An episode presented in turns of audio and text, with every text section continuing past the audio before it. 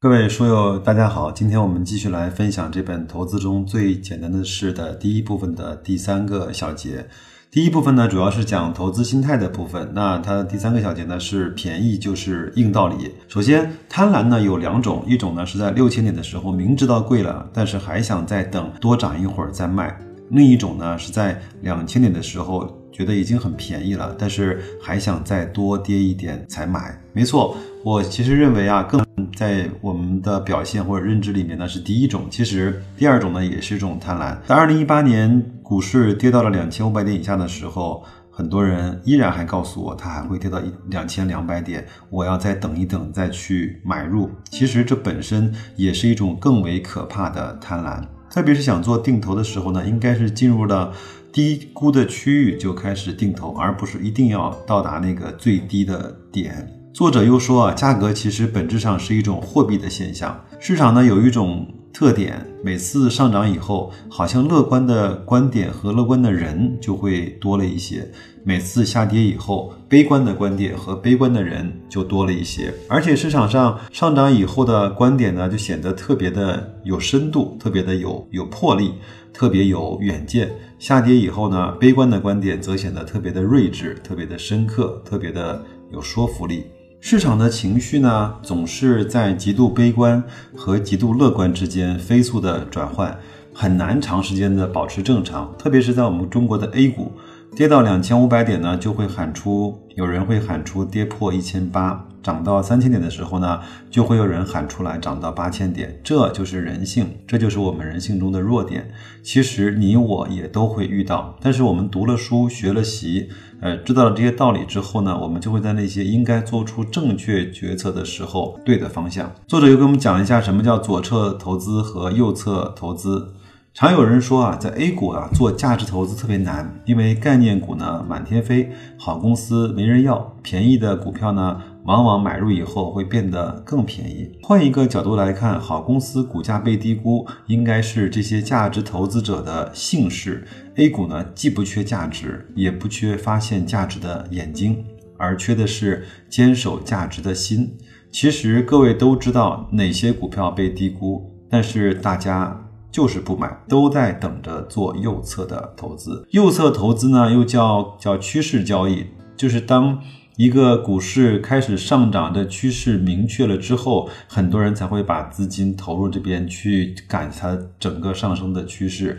那左侧投资呢，就是当股市当一个指数或者一家公司进入到了一个合理估值的时候，就开始买入，主动的去买套，希望能够买到一个微笑的曲线。可能像我这样的这种坚持价值投资之道的人呢，更喜欢在左侧做交易。在一只股票或者是一个指数到达了你心里面认可的低估的区域的时候呢，我们就开始买入了。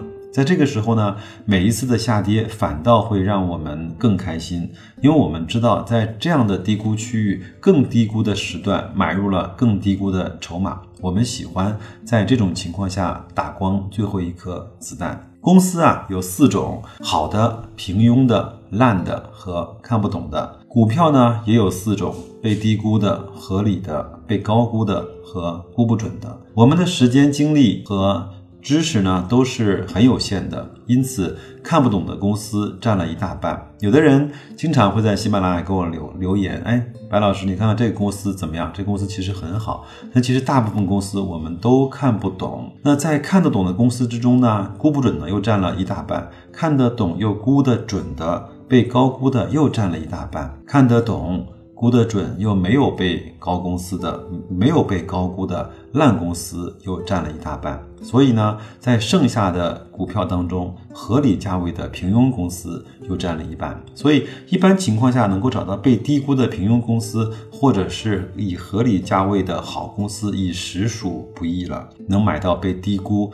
的好公司更是难上加难。我们经常说一家好公司或者是一家白马股，我们希望它能够出一些事儿。我们所讲的叫王子落难的时候，我们这个时候呢应该伸出援手。所以我觉得在 A 股呢做价值投资是相对比较幸福的，因为它每一次的低估和高估都会转换的特别快。而且呢，周期也相对会比较短，而且低估和高估的那个幅度也相对是比较极端的。一般三五年，多则七八年，就一定会让你非常酸爽的牛熊转换。但是人性的弱点使然，当市场上涌现大批被低估的好公司的时候，大家一般都在忙着斩仓和割肉。这个世界呢是不断在变化的，你如果是静止不动，那会被别人落在后面。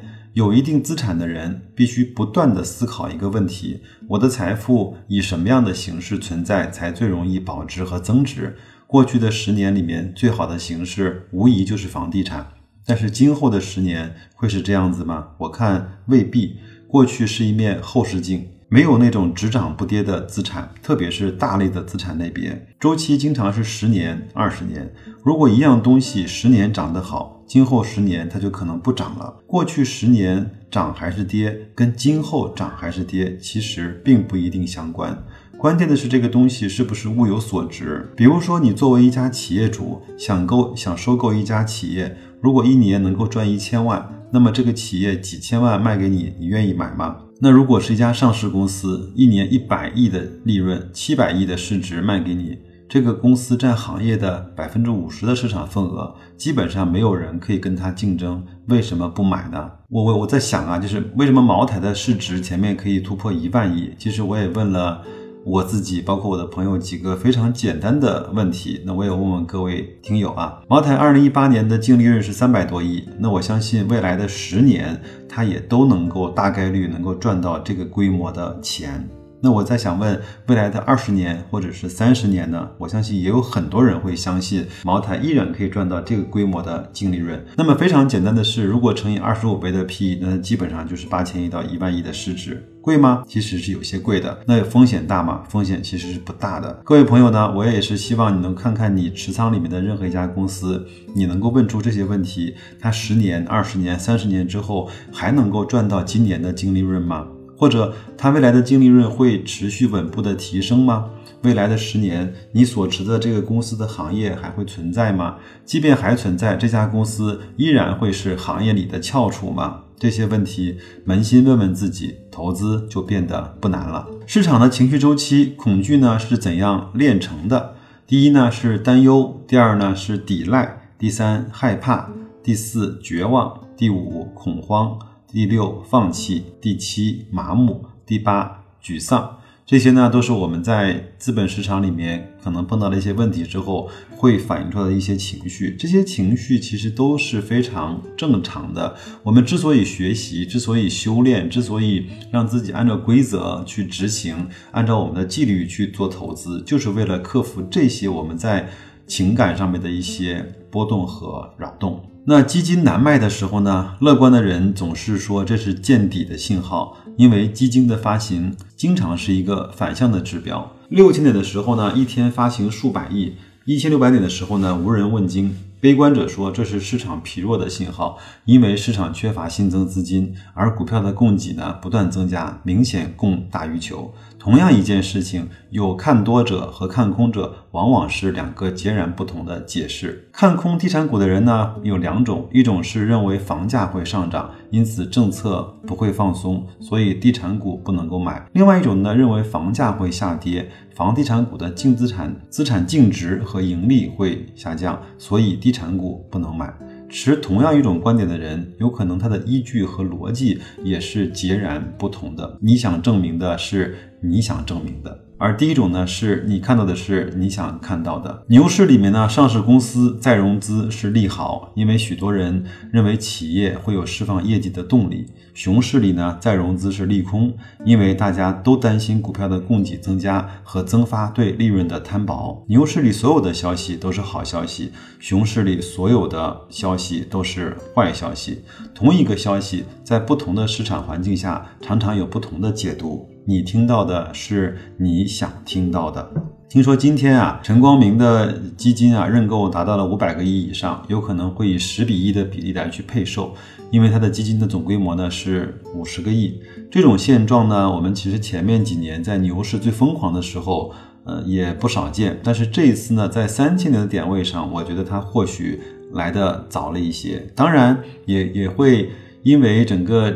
陈光明他前面操操盘的东方红系列基金的时候呢，取取得了非常不错的业绩，跟这个也有关系。但是呢，不管出现了怎么样的情况，说明整个现在的交易开始变得活跃了。那我们认为，只要活跃，就会有很多的机会会出现。这个章节啊，我就给大家讲完了。其实非常简单，其实看看标题就可以了。但是呢，看似简单的章节呢，却却是我们各位投资者投资环节中一个最重要的参数。你买的一个公司再好呢，但是买贵了，我们就要去花很长的时间去消化那个非常高的价格。虽然我不赞同用一个很低的价格去买一家很平庸的公司，但是我也不建议你去花很高的价格去买一家很优秀的公司。在今天的国内 A 股市场里面，用一个合理价格去买到一个优秀的公司，其实是不难做到的。那么今天这个章节，我们今天就分享到这儿。那祝各位投资愉快，再见。